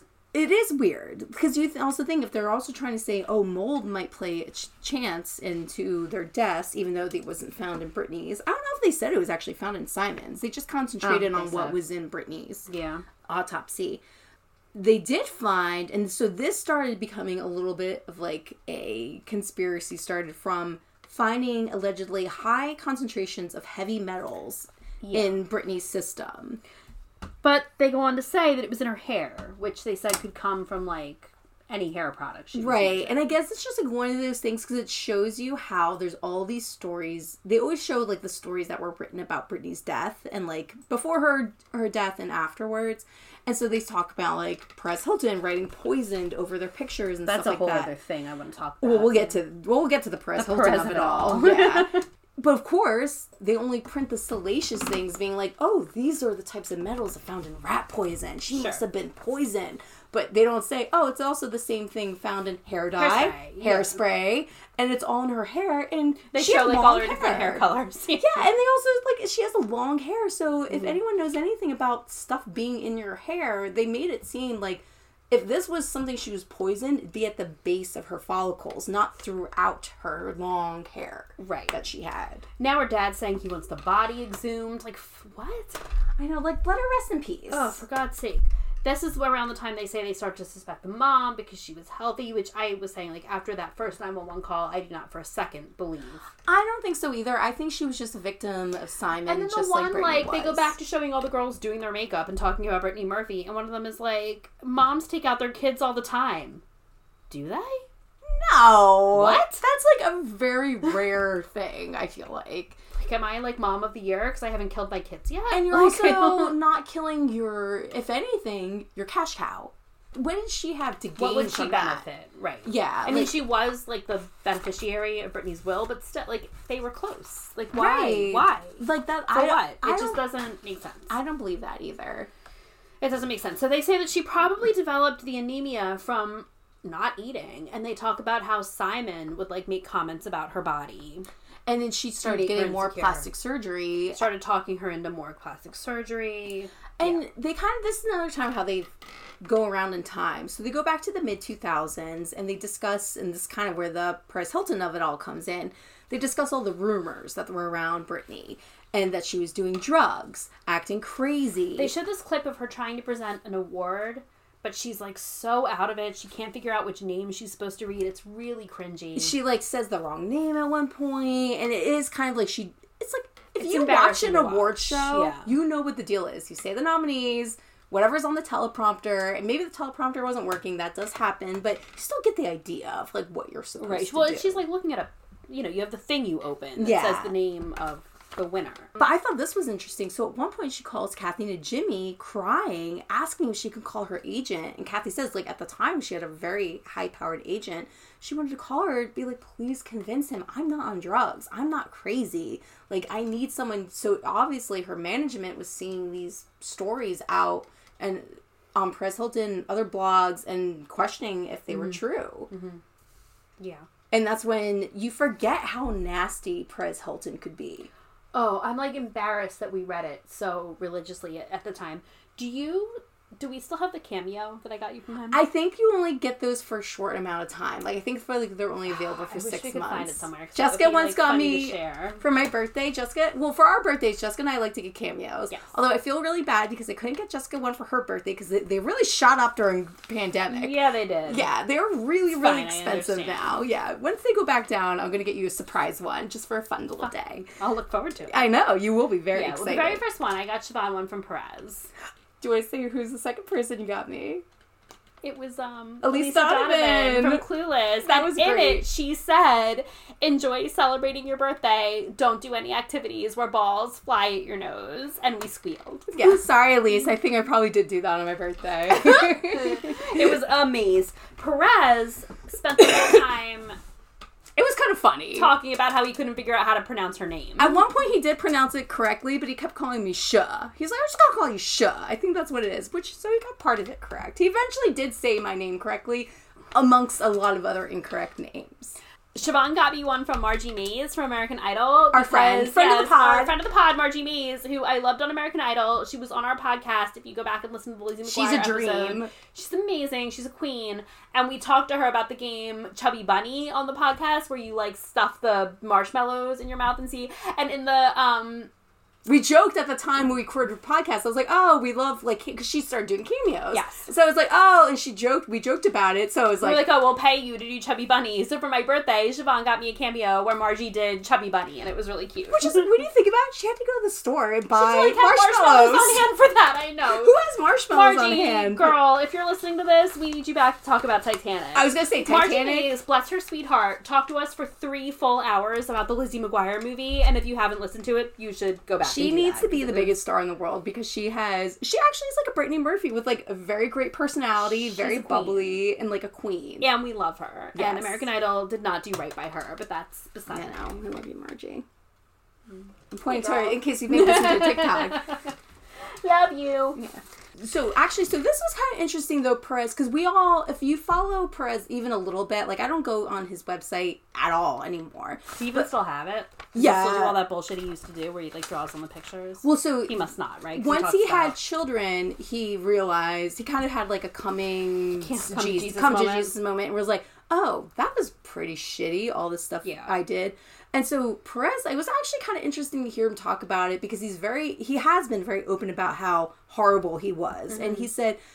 He missed, did not view celebrities as real people. He's like, I never view myself as a real yeah, person. he says like I saw them as characters, like I saw Perez as a character, And that totally really makes it. sense because when you think about it, that was the way at that time. That he wasn't Yes. the only snarky blog then. He's not the only snarky blog now. We had a He was parody most- blog about ourselves. We called at it the time the Dunes. There's a parody on the hills. Yeah, and it was like I think about it sometimes. It's really funny because I'm like, if that had been ten years later, if we were ten years younger, we would have made an Instagram. We would have made a TikTok. It would have been like a whole. Mm-hmm. I made like a blog spot. We just did it Yeah, for but it was like a blog, and it was just for fun. It was just a joke because we were always like, uh, we always joked that we were like Atlantic City socialites because Yeah. we were out at like And the Hills was a very popular very show popular, at the time. and so we we said like the Dunes. out like at every club. Like we knew, you know, we knew the bouncers and like the staff. we had like VIP cards to different to every like cool club in Atlantic City, and so we would like joke about it, and we would write these little like blog pieces. Like Perez, it was just you know we're obviously we have a podcast now. Like that's Yeah. we you We know, put our content friends creating in is like fun for us. So it was like It was kind of like a recap of our weekend. So if our friends yeah, came, like whatever we- happened like out at the club that weekend. Yeah. We'd like post some pictures. We would sometimes pose for like fake paparazzi. Remember, we were like 22 when we Yeah. were doing this. We Yeah. would like pose for like fake paparazzi pictures and like post them. It was funny. It was cute. But that's like how much that was like and then culture. as we got into like more of our mid twenties, our friends would be like, "Can you edit that blog and take my name off up- of we it?" took it down because obviously none of us wanted it up anymore. But Multiple friends were trying to get. one of our friends was like, I'm applying for a job and I Googled myself and I know you took it down, but it comes up like mirrored. So there were all these like other steps we had to go through to like actually get it. and that was a, off we had multiple people for contact- real. Yeah, it was funny. People who thought it was funny at the time. yeah, that's the Yeah. thing that kind of annoyed me because it was like, well, at the time you asked me to actually put Right, you in everyone it. thought it was hilarious. Like our Yeah. friends would be like, "Oh my god, write a piece about me for it." Like everyone thought. Because one was friend got kind of nasty about it, and I was like, "You literally asked me to put you into it, and you thought it was hilarious and thought it was great. So don't Yeah, act like you was like I it was did like a big joke, shady. but this was like 2007. Yeah, this was so this early. was before influencers were a thing. Oh, for there was no. Instagram. YouTube wasn't as big a There thing wasn't as it now. much YouTube. Yeah, Yeah. like if that was 10 years later, if it was 5 years later. The word influencer wasn't even. It wasn't a thing. It wasn't Yeah. a thing people said. Um, but if it had been just a few years later, we would have built a whole online presence around it. We were out of our time. Do you know how I um know like when Instagram started was because the first time I ever saw Instagram was at your wedding afterward after your wedding one of your friends was on it and they had used the filters to make it like an old timey like scrapbook like the 1950s like I forget what that one's called now but the one with the white border Yeah. I was like how did you My very first Instagram post, I was pregnant. I remember it was a picture of like some shake or smoothie or something that I was like craving, and I was pregnant. Oh, so it I was like a few months later. I I remember you telling me about it. I remember you were like, "It's like Twitter but pictures." yeah and I was I wonder what my first post is I'm gonna I'm gonna assume it's from your wedding because Oh. Well, that's what I mean. Like, I saw that and I was like, "Oh, this is cool. You can like put filters on these pictures because that was Yeah. there wasn't many apps that you could put filters on No. pictures and share it." And so I was like, "Oh, cool." There was no I'll real any do really it." other social media, right? I wish there was an easy way- and there was Facebook. Yeah, I wish there was an it. easy way for me to figure out like my very scroll all the way. That's lame. I don't want to. Have... So all this negative press about Brittany going mm-hmm. back to her, it kind of led to a hit in her career. Yes, And- the like word around town was that she was difficult. and that yeah she was difficult to date. She was like doing drugs. And i mean those were i was hearing those stories. Like i was hearing stories She made this movie Across the Hall, and the director says that like the very first. oh wait wait wait. Before all that you forgot one important part. Um so her being in a dip in her career led her open to someone like Simon coming into her life. And the thing we keep hearing about Simon is that he cut her off from everyone. To the point they had an intervention with Brittany which is like and her mother. typical, like you know, toxic relationship. Right. bullshit. And so her friends had an uh, intervention with Brittany and her mother, finding out all this information, and they just honestly they just refused to believe it and they didn't want to believe it and they thought the friends were lying and simon Mm-hmm. was they were like we choose to believe simon which is so sad when all of your friends are telling you this guy's bad news and then like as the friends, what can you do at that point? She's an adult. and then he cuts them off. Mm-hmm. He changes her her phone numbers. He cuts off her landline, and that becomes the thing where you cannot contact Brittany Murphy unless you go through Simon. Right. Um, they also talk around this time briefly to like his former trainer, and apparently he had been like dating this model. He pulls up in this like vintage Ferrari. She's got a huge diamond. They're like newly engaged, and then he says he like stops paying his bills. He starts like running up this big balance. So the guy wasn't like letting him schedule any more sessions, and then he calls and he's like, "I'm dating Brittany Murphy now."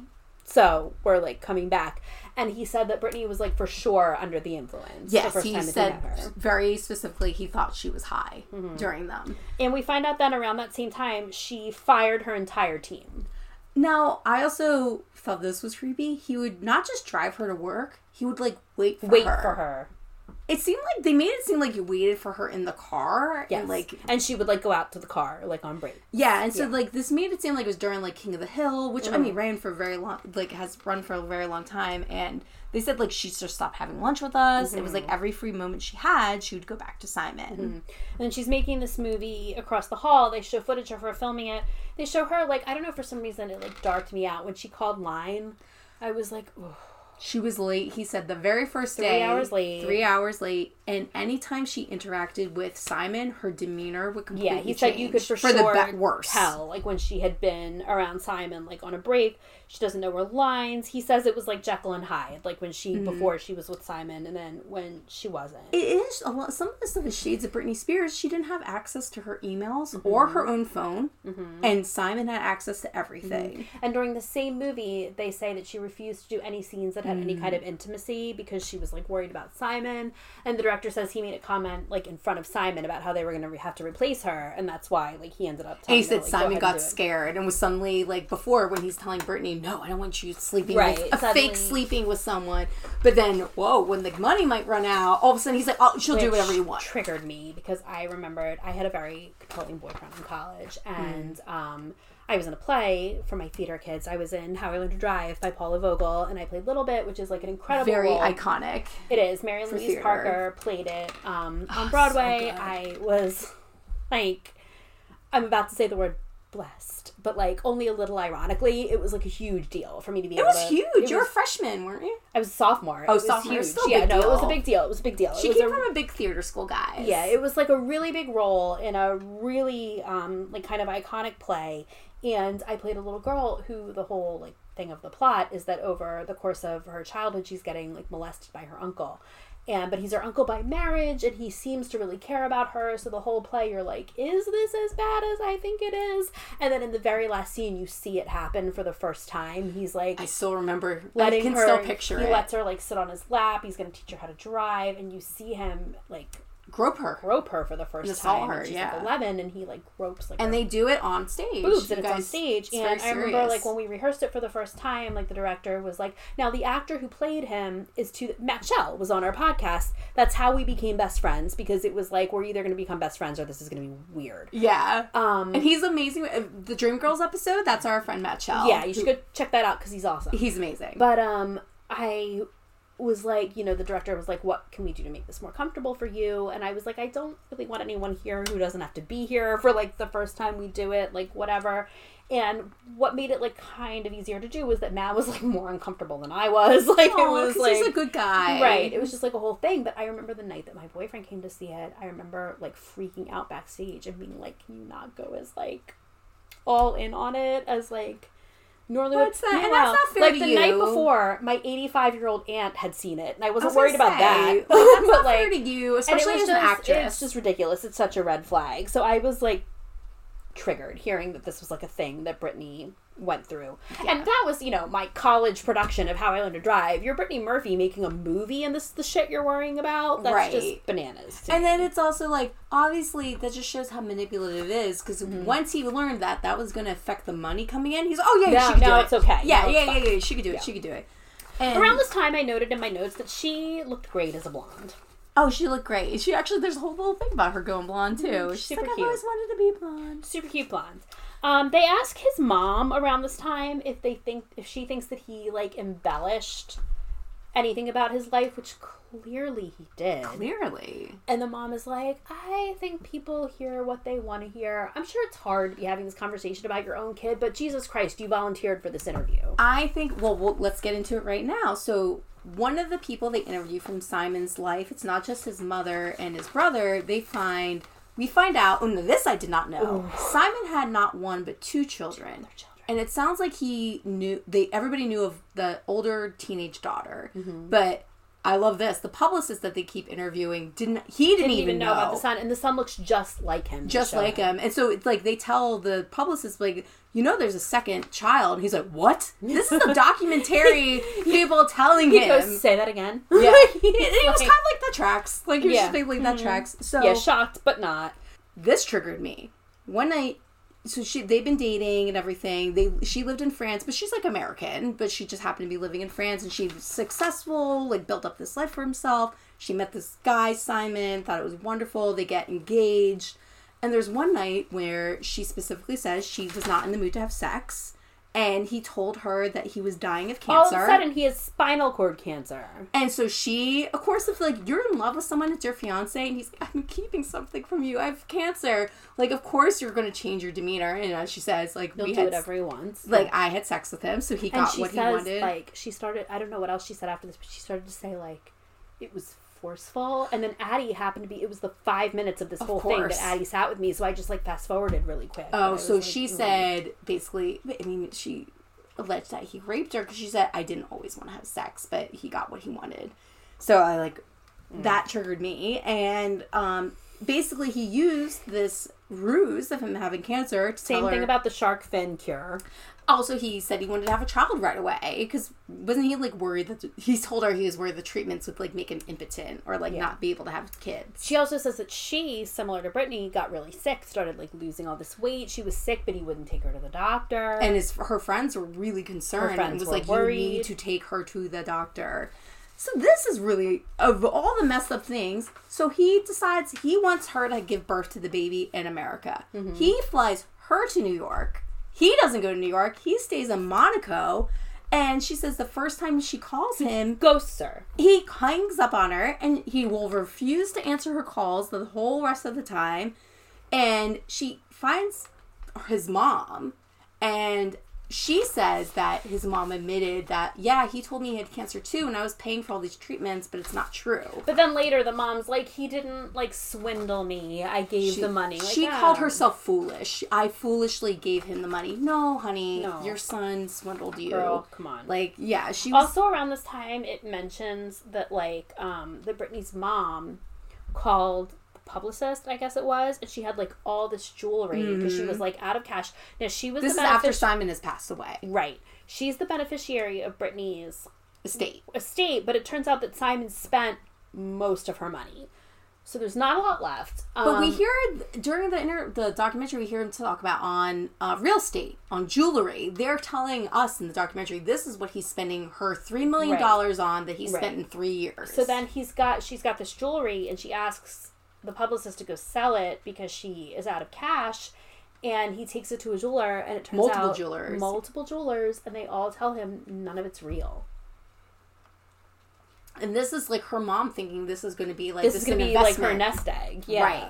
And she goes, you know, this mom, which like sounds kind of gross, but like her mom dedicated her whole when she would have otherwise had like a career or whatever, she dedicated Yes. her life to Brittany. Like that was her and that was the deal. And honestly, when they talk to the people that have known Brittany prior to Simon, everyone has nice things to say about Sharon. Like I think that's important to say. Yes. No one's saying, "Oh, she was a stage mom." think she no. was I think this. she by the time everything went bananas, I think she was deep in her grief and was susceptible to like a person like Simon. I don't think she's a Right. bad person. And who knows? Like I said, what was going on behind closed doors while Brittany was still alive? If there's anxieties and different things, and someone's telling you, "Oh, we'll take this. This will make you feel better. Do this. It'll make you feel better." That's what I always say about Judy Garland. Like when it comes up and people are like, "Well, she was a drug addict. She was this. She was mm-hmm. that." I'm always like, if you are a child and someone you trust, your mother in Judy's case, is telling you take this pill, it's safe. Of course you're gonna take Yeah, it. Yeah, or just your doctors in general. Yeah, why you're- wouldn't you? Yeah, and that's like very classic of the old school Hollywood, the uppers and the downers to keep them going when they needed them to keep going and to shut them down when they wanted them to be shut down.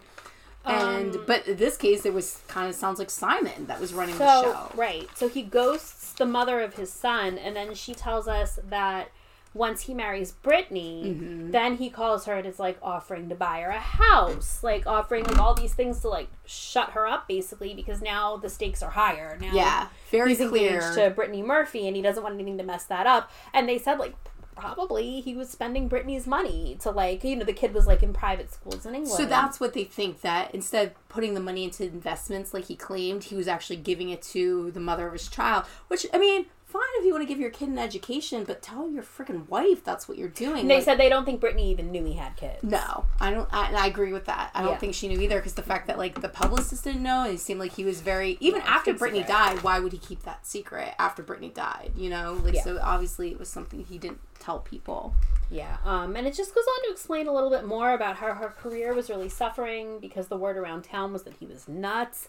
They explain how she was in like Clueless, which is a classic, Eight Mile, which is like a beloved movie, Mm-hmm. and then now all of a sudden she's in like some of the movies they showed at the end. I was like, I've never even heard of this. I know, and I remember thinking towards like the end of her career at one point, being like, "Why is she like Brittany Murphy is great? Like, why is she doing direct to direct to DVD. DVD Yeah. movies? Like, like oh, I'm like, I wonder what's going on. I remember thinking this because I've always liked Brittany Murphy, and I Mm-hmm. was like. Because Clueless was such a big deal to me, like you. So people who Sure. Clueless was a big deal, you always kind of follow those people's career because you're like, oh, that's Dionne from Sure. Clueless, like you know. Yeah. And so for her especially and also the fact that she had this major transformation where she went from like the friend of to a sex bomb and this Sure. gorgeous woman like that, and like I said she probably at one point I mean I would argue she's probably became the famous out of all of them. Alicia Silverstone didn't have a Didn't career do like much her. after that. Yeah. Although, side note, she's on the Babysitters Club show on Netflix. Highly recommend. No, yes, yes. Highly. But when you But think yeah, about the she, I mean, that was it. That was the height for Yeah. her. Stacey Dash went off the rails after that. Right, and like, and Bre- Breckin Meyer, I would probably argue Breckin Meyer's probably the most successful. Love me some Breckin Meyer. and even Donald Faison, he was in Scrubs. was on Scrubs. Yeah, but- Paul Rudd, obviously. Oh, duh. Why am I not even thinking about Paul? Okay, Paul Rudd's the most famous. Paul Rudd is the But I would the say Brittany. Murphy's too. Yeah. I would say she was the second. Even now, like I would say yeah she probably had the most yes because even Donald Faison had that one iconic TV show, but that was it. Yeah, she opened Brittany Murphy opened multiple movies by herself. Like Little Black Book, she was the main person in that. Uptown Girls, she was the main person in that. Yeah, and we then didn't see much of Alicia Silverstone. We didn't see much of um, Stacey Dash. and even the direct to DVD movies, she was the star. She Mm-hmm. was the main character and stuff. I mean, she did Don't Say a Word, Michael Douglas. I remember that actually being a pretty big movie at the time. So she Mm-hmm. Yeah. definitely had some really good high profile roles in movies and stuff. And so then we find out that she was filming her last movie in Puerto Rico, and they replaced her after two days because Simon like hit someone. Yeah, and the makeup artist Oh yeah, that was wild. she was told that Simon was going to be her makeup artist, which I'm like, I don't know. Why was that allowed? That's why I was curious. I meant to ask. I wanted to ask you. I'm like, on independent movies, are makeup artists like by person? Like, do you have to pay your? Because I have heard those stories where you're doing a very small movie and you do have to pay for your own stuff.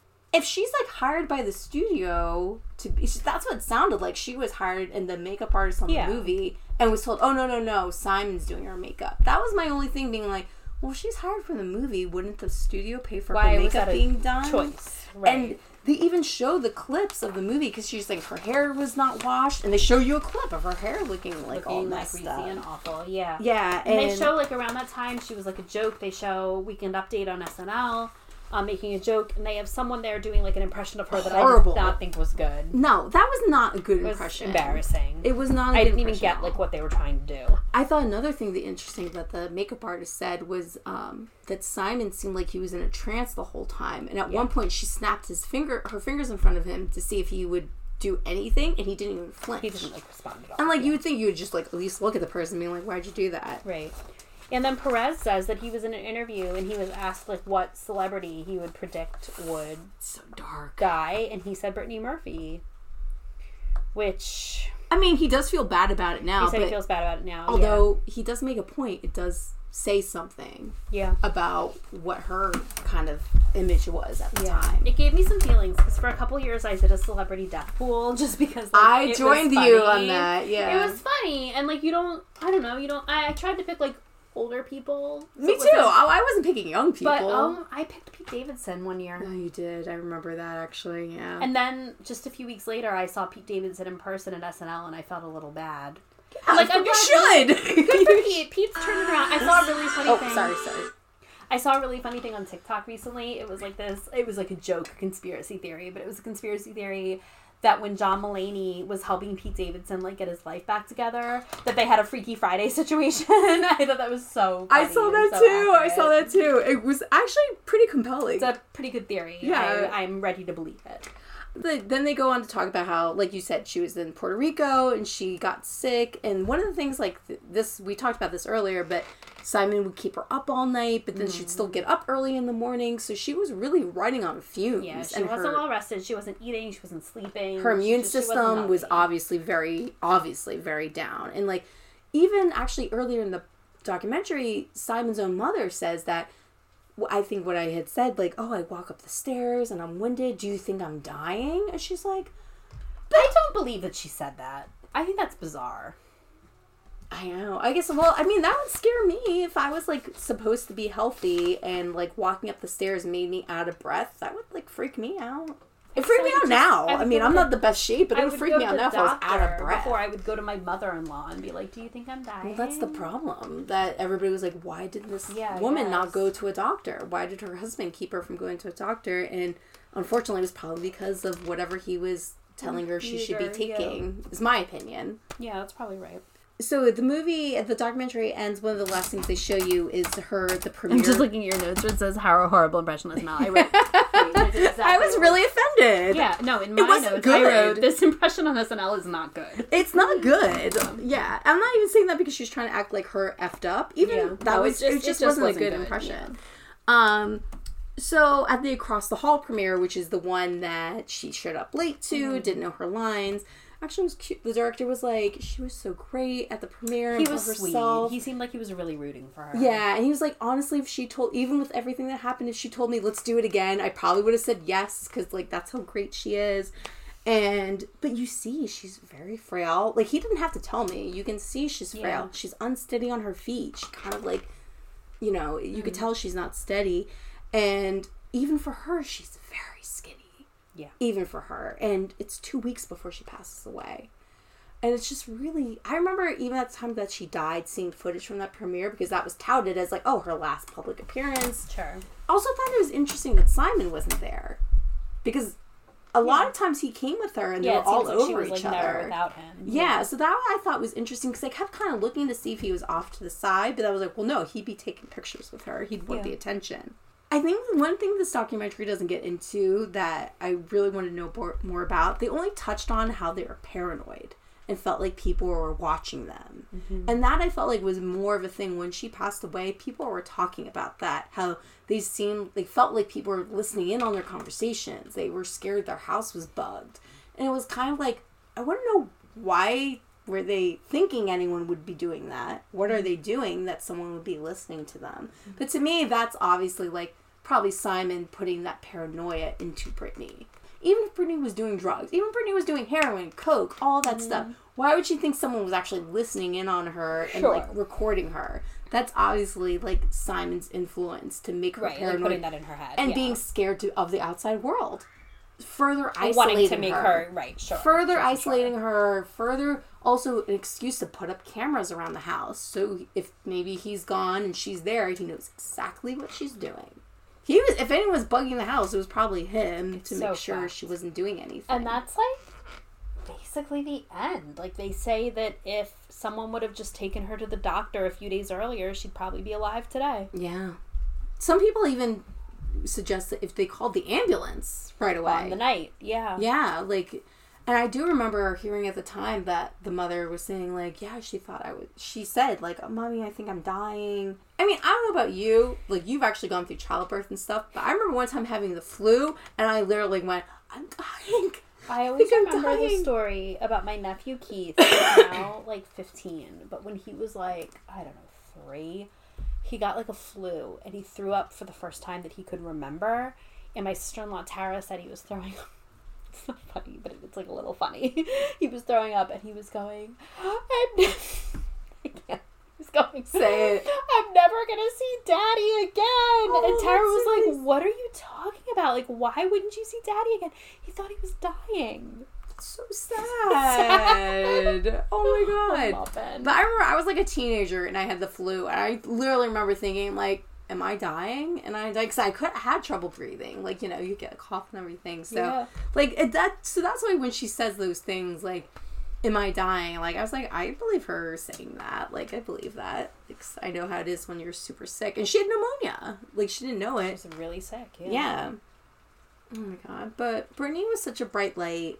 It's just such a shame what happened. She just seems like she was just such a nice girl. That's like the kind of thing that keeps going on. Like obviously like they had those hard times with her at the end of her career, like filming movies, but it didn't even seem like it was a personality Uh-huh. thing. Like her It yelling at Simon, people, being rude like, was to the people. problem, Yeah, yeah. it was Simon and whatever Simon was doing to her that was keeping her from being present. Mm-hmm. You know, keeping her from being on time. You know, whatever he was giving her to calm down or, you Yeah. know.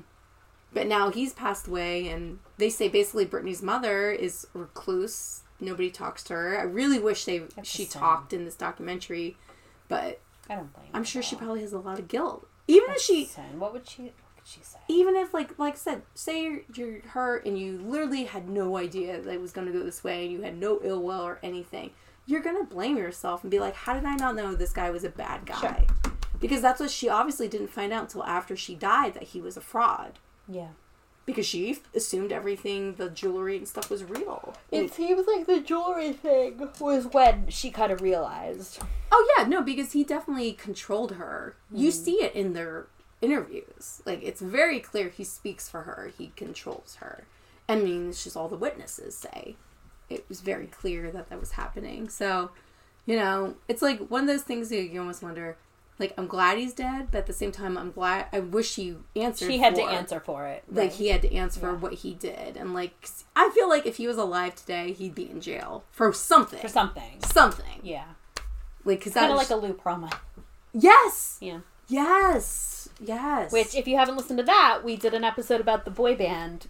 Yeah, con we love a doc. documentary. We love a doc. We love a doc from the early 2000s, mm. or about the early 2000s, We love to unpack 90s. things that happened.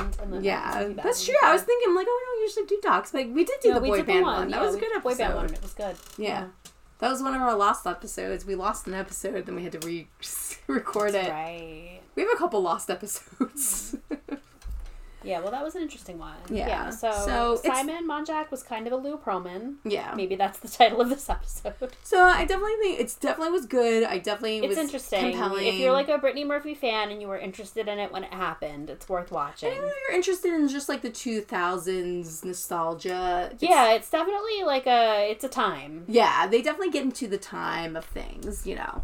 So it's definitely worth watching. Keep Brittany in your memories and your good thoughts. Watch some, some Yeah. of her movies. R.I.P. I'm gonna watch Uptown Girls this week. Hopefully for Brittany, she will always be remembered and won't be someone Yeah, who it's a becomes like a It's just footnote. she's one of those actresses that like you just look back and you think like what like could have been like what amazing work we could have seen from her. I hope we would have seen a theater career at some it's point. a tale is all the time. It's you know, an Yeah. actor, actress dying before their time. So, and that's the thing. There's so many of actors like that who Took a James Dean. it, like I said, they're the ones you think of right away are James Dean, Marilyn Monroe, but they're obviously not the only ones. There's tons of people.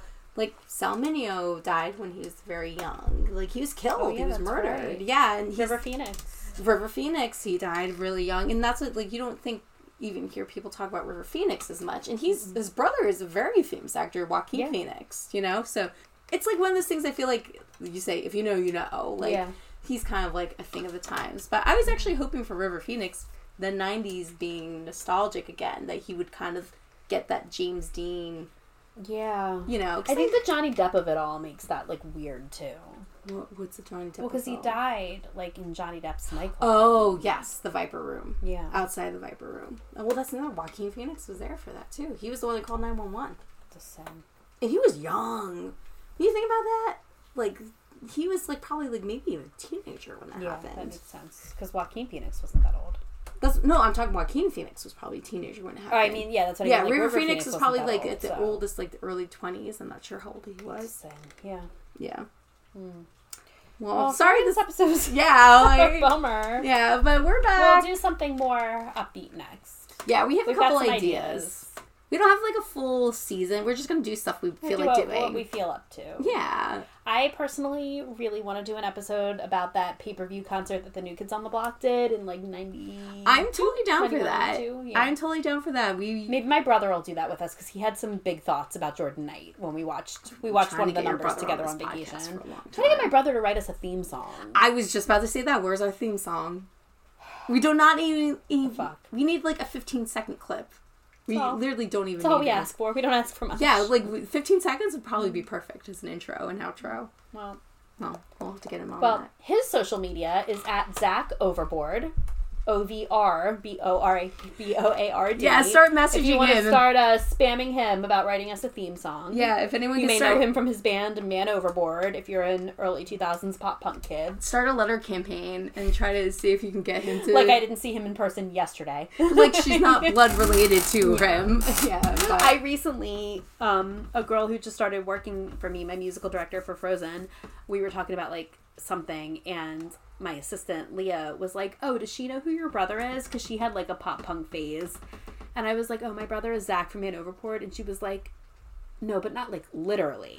And I was like, no, literally. Like, look at us. We have the same face. yeah, you do Yeah. look alike. Yeah. Yeah, so go ahead. Feel free to spam my brother. And in the meantime, you can follow us on Instagram at Totally Paused Pod. We don't really tweet, but our Twitter is Totally Paused Yeah. Pod. And we are on the TikTok at Totally Paused Pod. You can follow me at Just Paused Pod. You can follow me at Sia Monroe on pretty much everything. And uh, this was fun. It's good to be back. Yeah, I would suggest following Jessica on TikTok because Oh she's yeah, pretty you good can at follow the me at TikToks. Just Paused Pod on TikTok. I do enjoy TikTok. Yeah, I'm also on TikTok as Sia Monroe, but Jessica's honestly a lot better than I am, so I'm hoping she can teach me. TikTok is the social media app for theater kids. It is. It, really is. is. I found acting. T- I told yeah, Jessica I'm, when I found acting it. talk, I would have been all about that as a kid. it's awesome. Yeah. So embarrassingly so, I would have been all Mm-hmm. about that. Oh my god, it's I a mean, good thing I didn't find I'm it. an adult and I'm kind of into it. yeah. So. So we'll see if we will put this video that we put up on. Yeah, hopefully we'll have some clips for the TikTok, but if not, I'll think of some content for us. We'll Yeah. We'll start doing that again. All so right. Well, and we're outie.